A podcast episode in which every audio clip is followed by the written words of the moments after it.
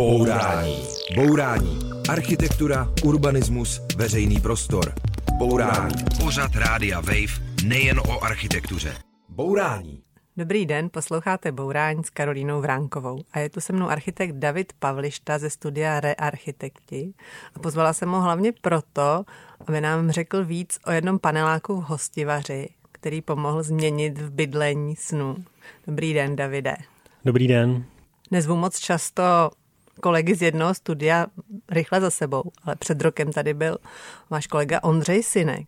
Když jste ten rozhovor sdíleli na Facebooku, tak měl 24 lajků, jak jsem koukala. A když jste tam publikovali svůj projekt nových lodí pro panelák v Hostivaři, tak měl 840 lajků. Čím chci říct, že to byl projekt, který měl opravdu obrovský ohlas, nejenom na sociálních sítích, ale opravdu publikovali ho všechny možné časopisy.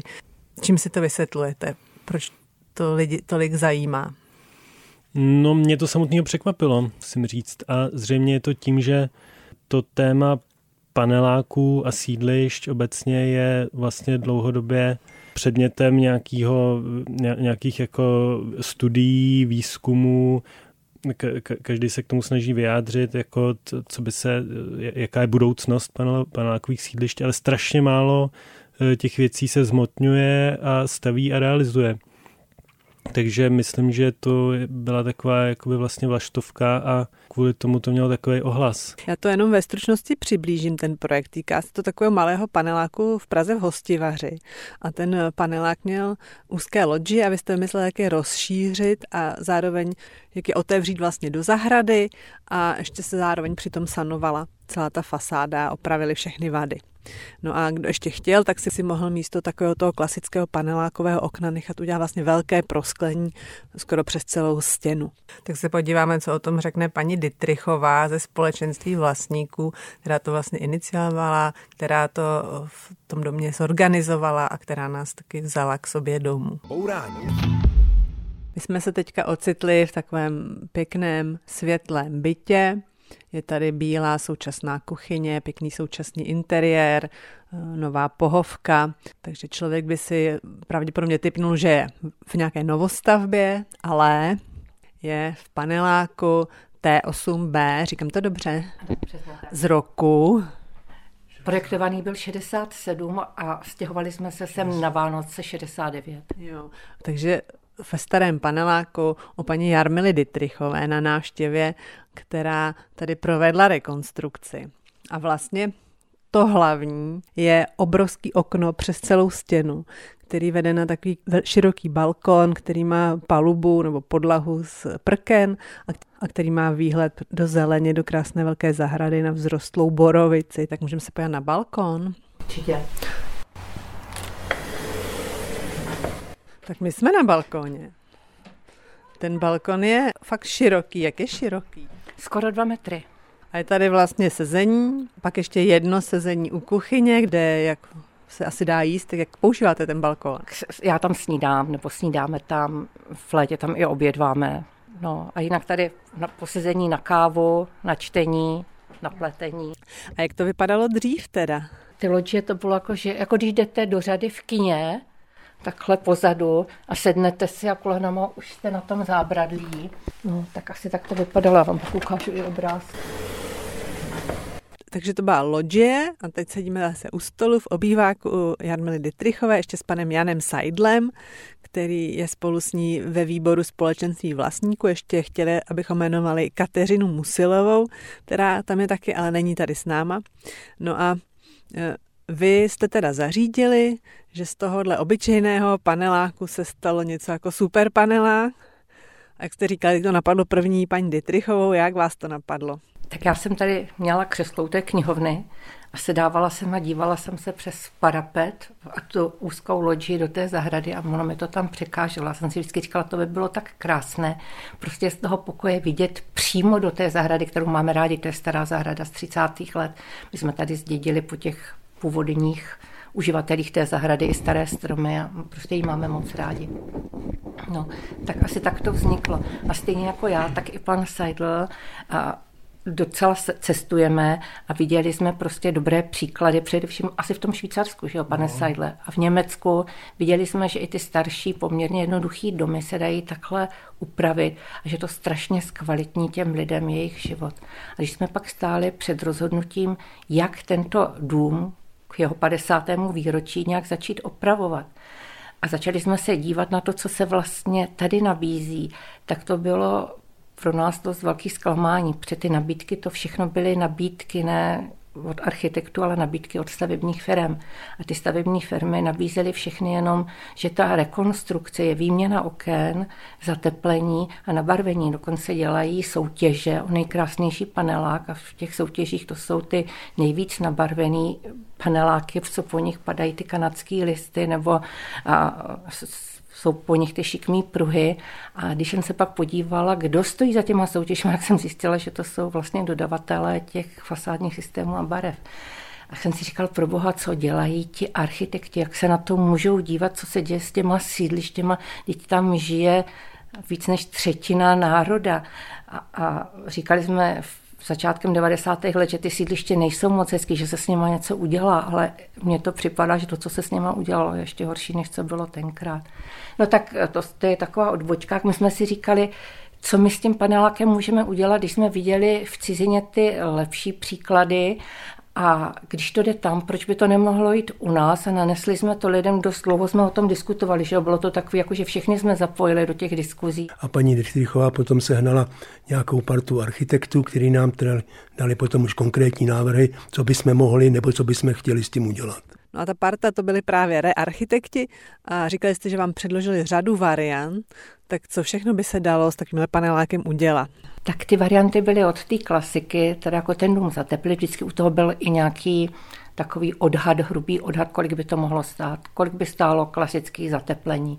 Potom tam byl návrh a ten byl teda moc pěkný, škoda, že se nemohl realizovat, ale to prostě nešlo. A ten představoval to, že by se ty pokoje i ty kuchyně zvětšily o ty stávající loďie, kdyby se připojili k tomu bytu a přistavili by se nové loďie. Původně jsme dokonce mysleli, že by mohly být ještě širší, než je tohleto. A, a proč to nešlo? To zní jako perfektní nápad. Protože tam se mění podlahová plocha a má to vliv na vlastnické podíly. I když my tady máme ty byty téměř stejné, tak nějaké malé rozdíly tam jsou a na to potřebujete mít stoprocentní souhlas a my jsme věděli, že prostě je tady několik málo vlastníků, z začátku jeden, ke konci bych řekla dva nebo tři, kteří s tím zásadně nesouhlasí a že prostě jejich souhlas nezískáme. Ale přišlo nám to, že to by bylo vlastně to nejchytřejší řešení. Ono by nás ani téměř nic nestálo, protože k tomu byl návrh, že by se na střeše našeho domu přistavěly dvě patra, že by to přistavil developer a on by musel přistavit výtahy, to už je více jak čtyři patra, až on by nám vlastně tu rekonstrukci zaplatil. A to nám přišlo jako velmi chytrý řešení, ale bohužel teda neprůchodný. Abyste si teda vybrali nějakou variantu, která byla zhruba uprostřed, to znamená rozšíření těch stávajících lodí. My budeme s architekty mluvit o tom procesu na jejich straně, ale na té vaší straně to asi bylo hodně vyjednávání. Tak jak to, pro, jak to probíhalo? Bylo to jako ve filmu Vlastníci nebo lepší? No.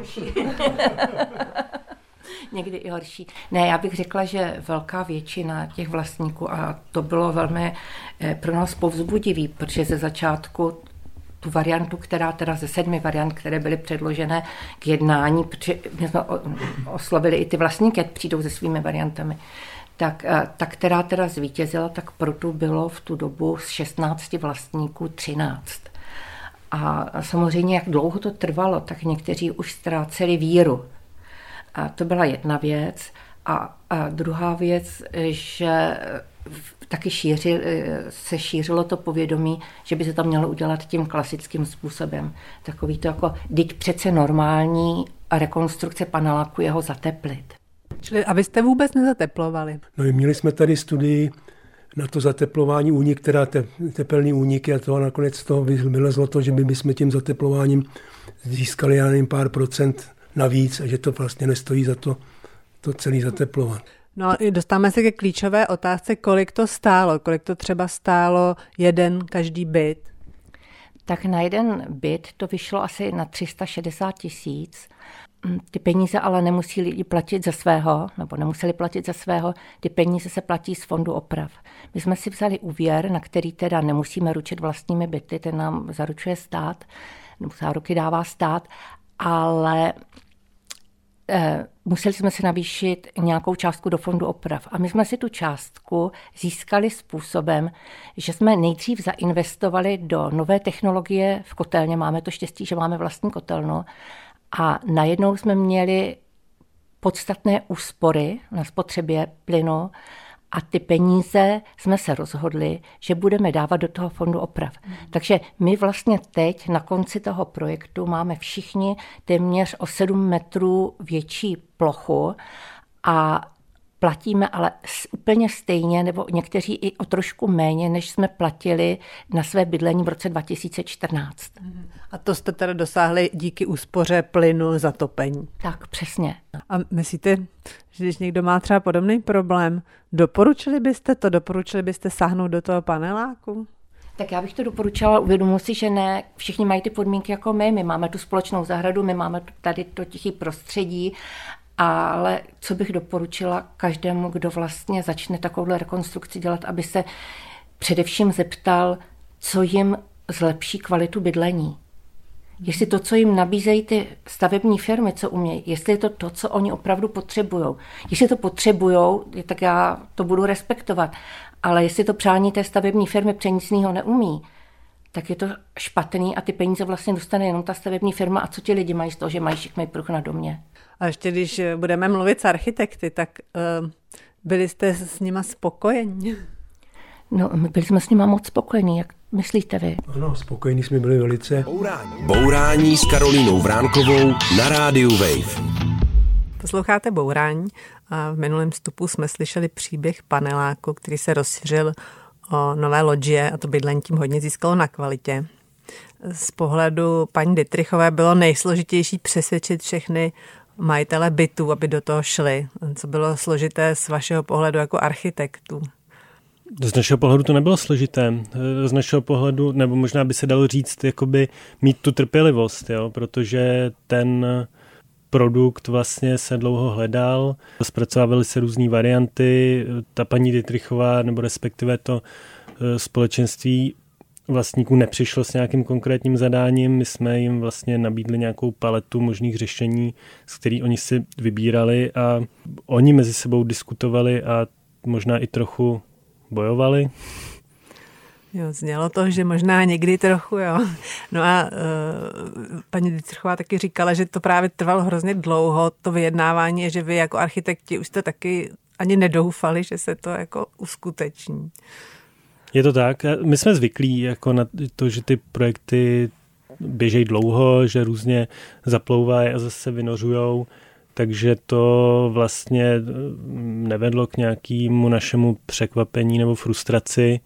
Nicméně ano, jako byly, byly chvíle, kdy jsem si skutečně nemyslel, že se to postaví. Jo. A taky jsme slyšeli, že, že postupně vzniklo sedm různých variant, jak ten dům jako pozměnit a vylepšit. Na co všechno jste přišli, čím by se dál jakoby vylepšit takovýhle prostě panelák ze 70. let? Tak my jsme hlavně přišli na to, nebo já, nej, největší moje poučení bylo z toho, to, jak funguje po právní stránce to společenství vlastníků. Jo, že e, jako nějaká vlastně hrozně jednoduchá ekonomická úvaha s nějakými prvky jako developerskými, e, postavit nástavbu, e, vydělat nějaký peníze, za to si zlepšit vlastní bydlení, že to jako není tak jednoduché, jak se to řekne. A ta schoda těch všech lidí na tom je zásadní. Mě to spíš zajímá bez ohledu jako na, ty, na, to, na to vyjednávání, ale co vy jako architekt byste udělal, nebo co vás všechno napadlo, jak by se to bydlení v paneláku dalo zlepšit? Já jsem chtěl hlavně zvětšit ty jejich eh, byty, ty jejich obýváky v tomhle domě, v tomhle systému eh, panelovém jsou vlastně relativně malý, jsou mělký a vlastně skoro všechny ty naše úvahy nebo návrhy počítali s tím, že by se vlastně ty byty, ty obývací pokoje a kuchyně rozšířily vlastně až na úroveň těch dnešních lodí, až k ním by se přistavovaly nějaký další venkovní balkóny. Tak to bylo vlastně to, co mě přišla největší přidaná hodnota a zároveň vlastně jakoby trochu zklamání, když jsem zjistil, že se to nepodaří. Mm.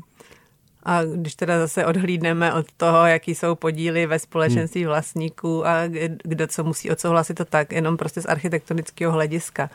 Bylo by to jednoduché jako technicky? Technicky by to bylo jednoduchý, ale složitý by to bylo eh, z toho, kromě toho teda, co jste říkala, ty, ty podíly a td., ale eh, bylo by to složitý, protože ty lidi by se museli vystěhovat. Jo? Tak eh, to vlastně i v průběhu těch to, to projednávání nebo i toho projektování jsem si uvědomil, že to vlastně je skoro nemožný. Jo? Domluvit se, byť ten paneláček je malý, je tam myslím 24 těch bytů, tak domluvit se se všema, aby se na dva měsíce odstěhovali na chatu a pak zase přijeli, to je prostě nemožný. Na dva měsíce by stačilo? Věřím tomu, že jo. Mm-hmm. No. A uh, paní Dietrichová zmiňovala podobné projekty uh, v cizině, například ten strašně populární projekt uh, francouzské dvojice hmm. Lacaton Vazal. Říkala, že do něj zamilovaná. Tam to byl obrovský panelák, kde se děje dost velký stavební zásahy a nějak se to povedlo. Proč to nejde tady? Je to kvůli té vlastnické struktuře těch domů. Každý ten Eh, každý ten byt má svého vlastníka, který eh, má nějaký práva a povinnosti a pokud eh, má přijít nějaký zásadní zásah do toho jeho majetku, tak s tím musí souhlasit. A jak by to bylo, kdyby se ty byty byly bývaly neprivatizovaly? No, tak potom by to nějakým způsobem možný bylo, že jo, dalo by se s těma lidma, mohlo by se jim něco třeba přikázat, ale zároveň eh, si kladu otázku, jak by to potom s těmi českými sídlišti vypadalo, že teďka pořád ty české sídliště jsou poměrně jako slušný místo k žití, nedošlo k nějaký masivní getizaci a, a k vzniku jako mnoha vyloučených lokalit. Někde mhm. samozřejmě jo, ale většinou ne, obzvlášť v Praze. A možná, že kdyby právě ty byty byly zpravované nějakým způsobem centrálně, eh, docházelo by tam k nějakému sociálnímu inženýrství, k nějaký manipulaci vnější, tak možná, že by eh, jako ty negativní jevy byly vidět víc. Mm-hmm. Že takhle si každý ten svůj majetek přece jenom jako opečovává, váží si ho a je tam radši na tom sídlišti. Je to tak? Ono to zbudilo teda obrovský ohlas. Lidem se to líbilo právě proto, že to je takový úplně nový pohled na český panelák. Kolik lidí se vám pak ozvalo, že to chce taky? Neozval se nikdo. Neozval se nikdo, respektive přišel jeden nějaký zbloudilej e-mail z Ostravy, na který jsme reagovali, který nikam nevedl už potom, nebo k nějaký další komunikaci, ale možná právě to je to, co, se, to, co jsme říkali úplně na začátku, jo, že o těch sídlištích a panelácích se vede v odborných kruzích nějaká jako živá poměrně debata.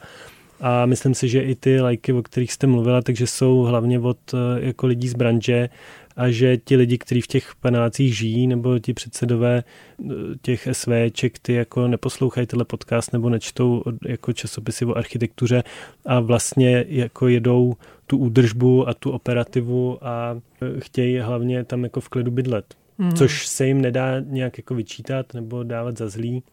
No a kdyby přece jenom nás někdo slyšel, kdo třeba bydlí v paneláku, nebo kdo je dokonce v nějakém výboru toho SVJ, tak eh, co byste mu doporučil jako s tím panelákem udělat? Mám zavolat?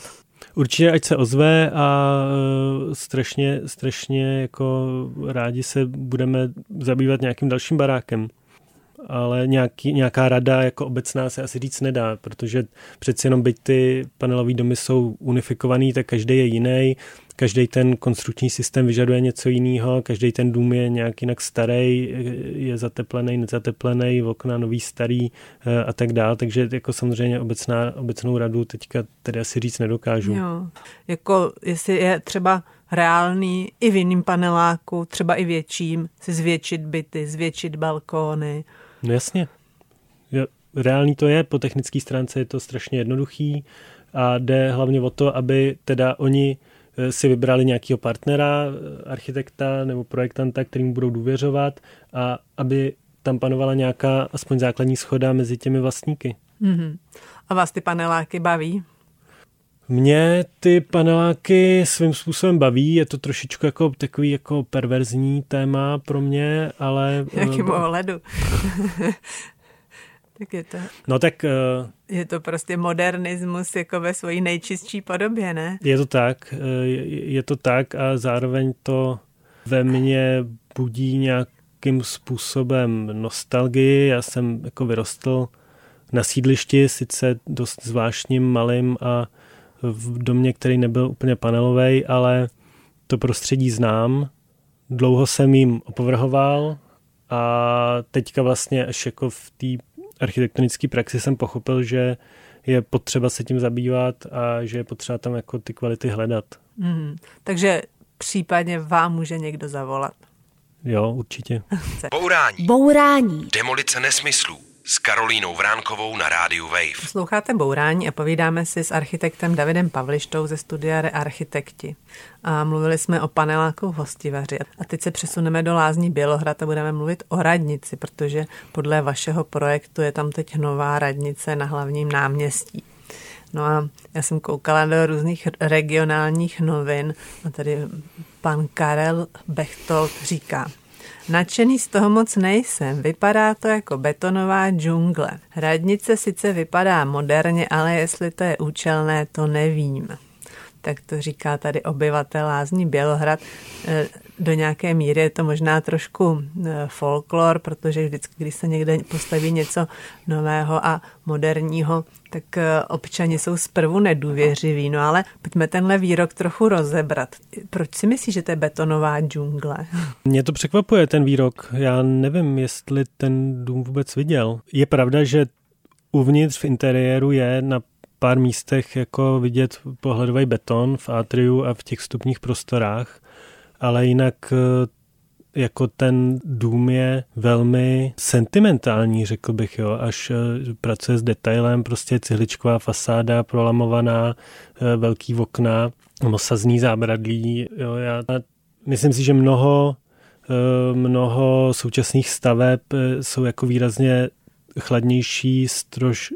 No, nevím, to myslím se zavádou z toho český. Stro, strozejší? Stroší. Jo.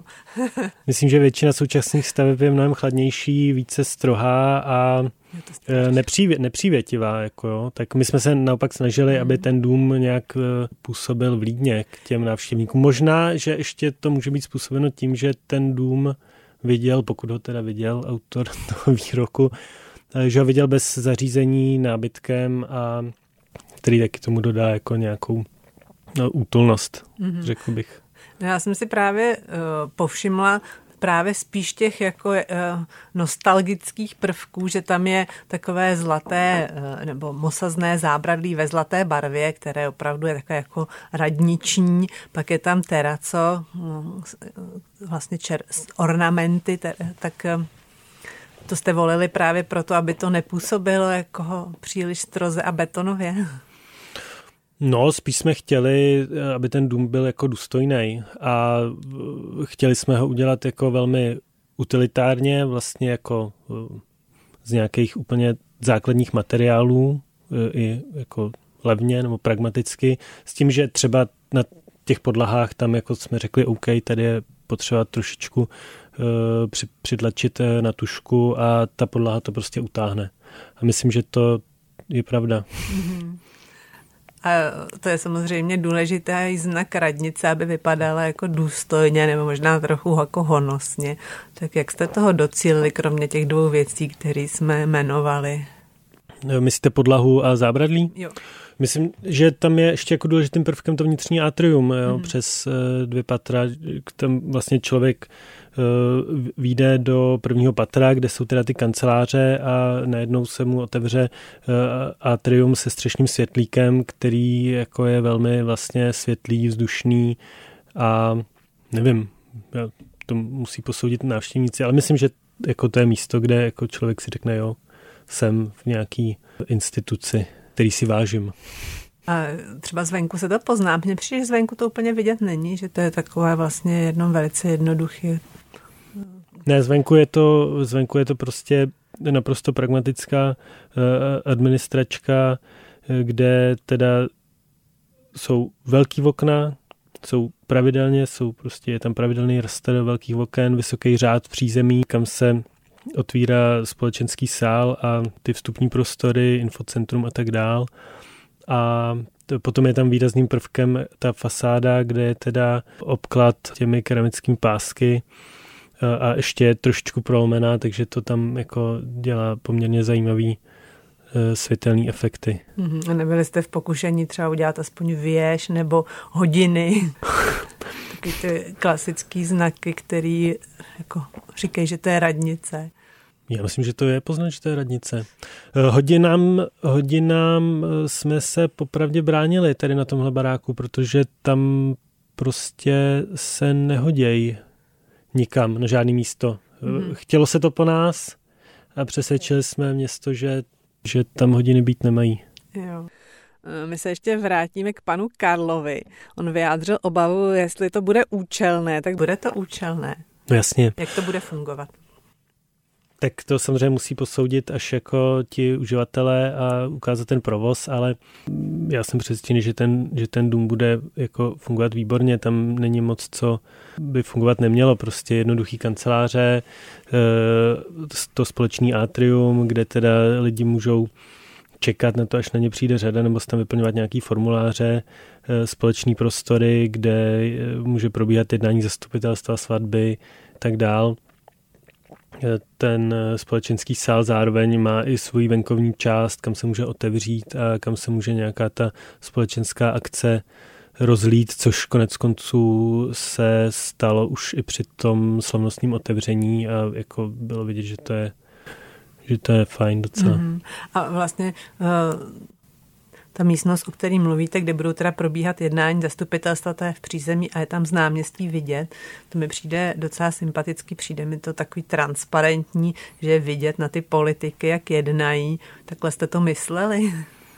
No jasně, tak je to jeden z aspektů. Eh, jednání zastupitelstva jsou jako z podstaty věci veřejný, takže kdokoliv tam může přijít, může vidět, ale zároveň to není jako jediný možný využití, využití toho sálu. Jo? Jako tam eh, já si dovedu představit celou řadu událostí od svatby až před nějak, přes nějaký menší plesy a prostě klasický jako společenský sál na malém městě. No, ona ta radnice vypadá fakt krásně a myslím, že bude mít dobré ohlasy a určitě už má, protože tenhle ten citát pana Karla je úplně náhodně vybraný teda.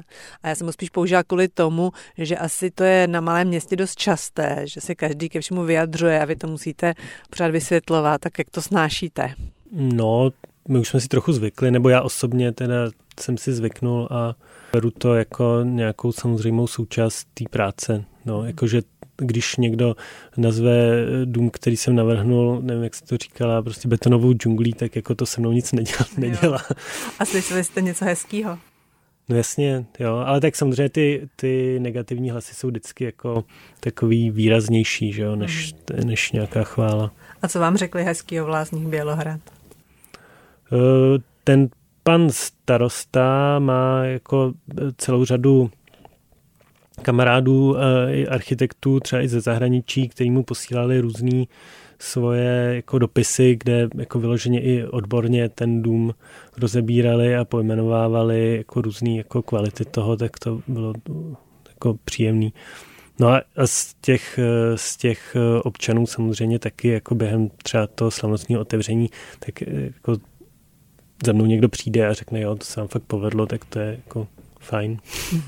Bourání. Bourání. Předsudky o architektuře drtíme s Karolínou Vránkovou na rádiu Wave. Sloucháte Bourání a povídáme si s Davidem Pavlištou z ateliéru Rearchitekti který se hodně věnuje projektům pro města a městečka po celé České republice. Tak mluvili jsme o Lázních Bělohrad a děláte taky třeba velké kino ve Zlíně, školu v Uhříně vsi, centrum Šlapanic, terminál Černý most v Praze, vyhráli jste soutěž na papírové náměstí v Liberci. Mám ještě jmenovat něco dalšího důležitého? Můžete. Nebo co tam ještě patří? Ne, tak teďka zrovna se staví poměrně významný projekt v Liberci pro Liberecký kraj. Revitalizace nebo úprava prostoru před sídlem Libereckého kraje, což doteďka byla a pořád je taková hodně jako neutěšená plocha, kde parku, parkovali desítky aut na rozlámaných betonových panelech a my jsme tam vyhráli soutěž s eh, revitalizací ve smyslu prostě parkových úprav, zpřístupnění korita Nisy, no, nová, nová lávka tam vznikne a v neposlední řadě poměrně velký parkovací dům, který se teďka staví. Mm-hmm. No já se ptám hodně kvůli tomu, jak moc jste vy vlastně závislí na těch komunálních politicích. No, jsme, eh, jsme a nejsme. Eh, jsme v tom smyslu, že prostě ta naše práce je vždycky nějaký politický zadání, eh, většinou zajde z nějaký architektonické soutěže a potom, potom je to na té politické kontinuitě, aby, aby to dotáhli. Takže třeba teď po volbách podzimních se ne, nezastavily nějaký projekty?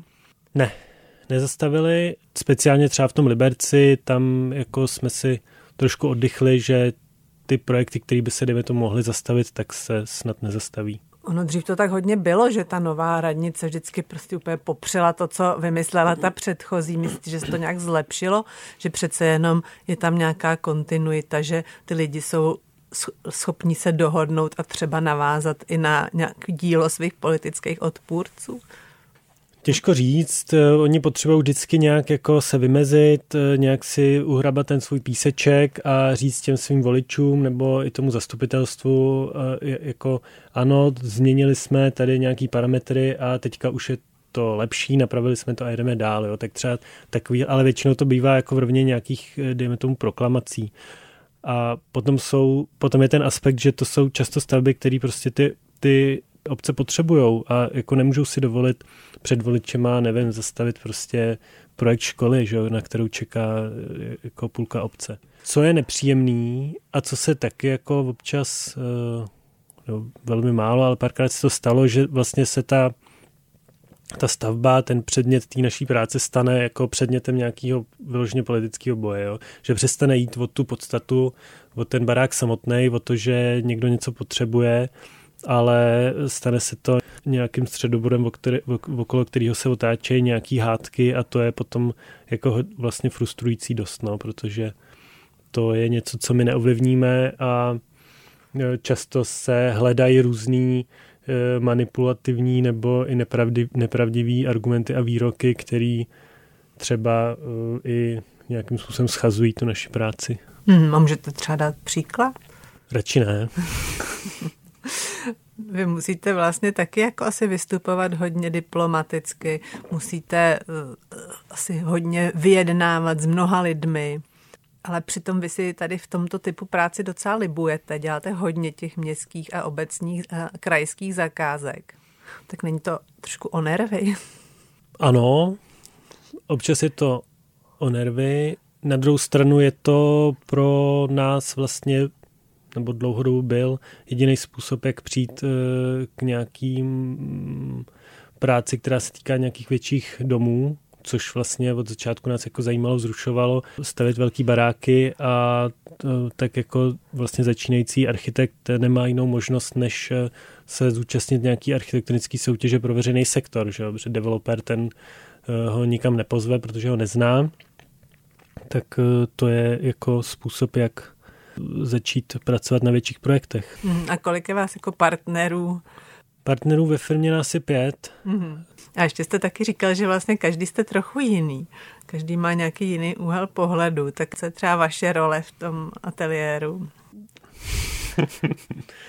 Řekl bych, že to je tak, že třeba já jsem jako ten, já jsem ten pragmatik, ten, který vždycky myslí na to, aby ten návrh, ten barák byl prostě eh, realizovatelný, uměřený, aby, abychom nějak jako neulítli eh, ekonomicky nebo vizuálně a, a tak dál. A vždycky se snažím domýšlet ty, ty eh, vazby, dejme tomu i politický a, a technický A pak tam jsou, eh, pak tam jsou lidi, kteří jsou právě zaměření víc třeba výtvarně, jo, který jako přicházejí s těma eh, odvážnějšíma nebo divočejšíma nápadama a vzáj, vzájemně si je jako usazujeme.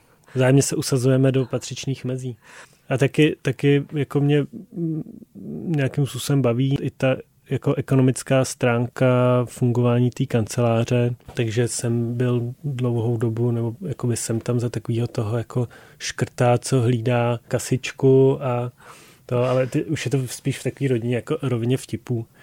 Třeba se stalo to, že eh, nevím, když jsme kupovali plotter kdysi dávno poprvé, jako to byla velká investice pro nás, tak eh, se vyčkávalo, až odjedu na měsíční dovolenou, aby se koupil. že byste chtěl z druhé ruky? No, on byl z druhé ruky.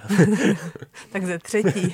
Taky děláte eh, městského architekta v Jablonci nad Nisou, k čemuž my už se teda bohužel nedostaneme, ale aspoň se dostaneme k tomu Jablonci, protože vy jste rodák z Jablonce nad Nisou, tam jste vyrostl v Jezerských horách, tam ve stínu Ještědu. Ovlivnilo vás to nějak jako, jako architekta a jako člověka? No stoprocentně obojí, že jo? Je to prostě drsný kraj, eh, kde je hodně sněhu a eh, hodně lidí, kteří se nemají úplně dobře, tak eh, ta jako sociální, to, to, to, to sociální ovlivnění je jako asi jednoznačný a z pohledu architekta taky jako tam je úplně perverzní směska že těch rozpadajících se německých baráků, který kdysi bývaly honosný a je tam jako vidět ten eh, odlesk té parády. Eh, do toho zase jiným způsobem rozpadající se normalizační baráky a sídliště a, eh, a celý je to zapadaný sněhem, jo, tak to samozřejmě člověka hodně ovlivní. No. Teďka hodně děláme školy, hodně, hodně soutěží na školy. A vždycky, jako když teda tu školu navrhujeme, tak jako si říkáme, jako musí ta škola mít prostě jasný vstup, musí být jasný, kudy se tam chodí a to. A, a, a vždycky právě s Jirkou Židem, který je z Liberce, tak si, tak si vzpomeneme na naše, naše školní léta, kdy jako každá škola, do které já jsem chodil, kromě jedné, která byla normalizační, tak všechny ty školy byly staré německé školy, staré německé baráky a do všech se nechodilo hlavním vstupem. Do všech se chodilo nějakým sklepem nebo někde, takže tam byl ten krásný, eh, honosný německý vstup s tím portálem, s těmi žulovými schody a ti žáci tam chodili někde nějakým sklepem. No, asi kvůli, kvůli přezouvání a udržbě čistoty a to není jenom tohle, že často ty německý baráky jsou prostě nějakým způsobem znásilněný nebo hmm. to a, a teďka si to člověk uvědomuje, až když vlastně má nějakou jako znalost, dejme tomu hmm. profesní, nebo jako si uvědomí, jak to mohlo být původně a proč to někdo takhle jako předělal. To je tak, takový jako téma, na který se tam naráží na každém kroku. A máte jablonec teda rád? No jasně, to je jako úplná srdcovka, že jo jezdíme tam s rodinou, mě tam po tátovi zůstal byt ve Smeřovce, takže tam jezdíme jako na víkendy, na lyže a celý ty zerky jako miluju. Mm-hmm. Tak to byl rodilý jablonečák, který ale dneska eh, dělá zásahy ve městech a obcích po celé České republice. David Pablišta z ateliéru Rearchitekti. Děkuju. Naschledanou. Naschledanou. Já se loučím s posluchači a doufám, že je mezi vámi co nejvíc předsedů společenství vlastníků z paneláku. Ale zdravím mi všechny ostatní a mějte se dobře a poslouchejte Bourání. Naschledanou. Nemáš nikdy dost bourání? Poslouchej náš podcast a bourej kdykoliv a kdekoliv. Přihlas se k odběru podcastu na wave.cz lomeno podcasty.